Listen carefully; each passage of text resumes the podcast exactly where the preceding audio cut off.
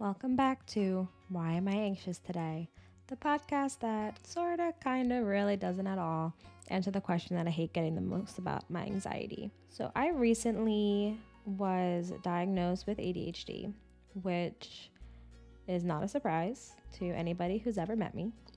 Um, I think people were just kind of waiting for it to be official. But I want to share kind of what's been going through my head in the last couple months that I've been really noticing more and more that I have A D H D, and that I've, and the more research I've been doing and looking into the different ways that it presents in women, which is generally different than it is in young boys, which is why girls are not as likely to get diagnosed. I've been able to notice how much of myself makes sense now.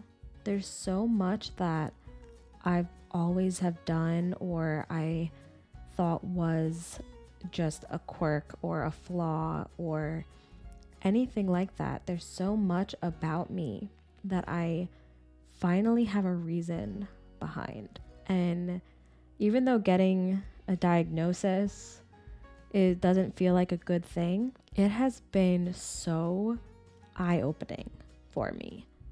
And things about myself just make more sense now, because I've always had A D H D.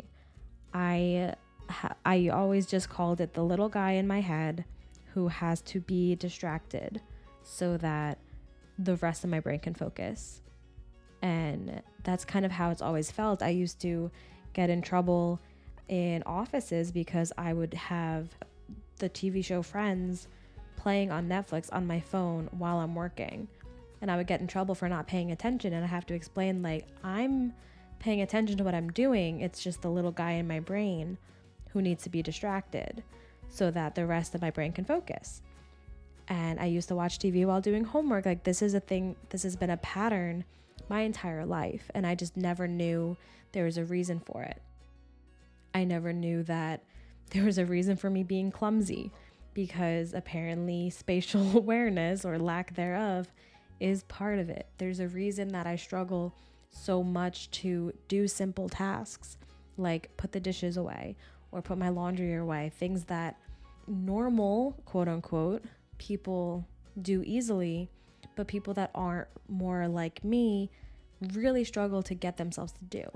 So it has just been a really great experience, honestly, because I spent my childhood desperately trying to figure out what was wrong with me, to the point that my parents thought I was just dramatic or or a hypochondriac, because anything that came close to making sense I would cling on to, because I was just desperate for something to make sense. So the reason I'm sharing this is just, if you are scared to get a diagnosis, if you're scared to go to a doctor, whether it's you think you have A D H D, whether you think you have depression, whether you think you have anxiety, whatever it is, go do it. Just talk to somebody, get their opinion, because all you're doing is, I'm, I'm basically going to quote Taylor Tomlinson here, who is amazing.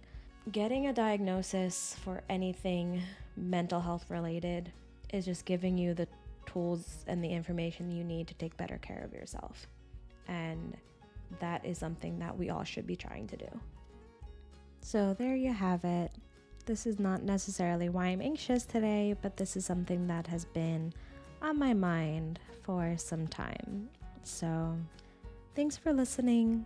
If you have similar experiences with struggling to figure out what exactly it is that's going on in your head, I'd love to hear from you. why am I anxious podcast dot com. Thanks for listening, and I'll talk to you tomorrow.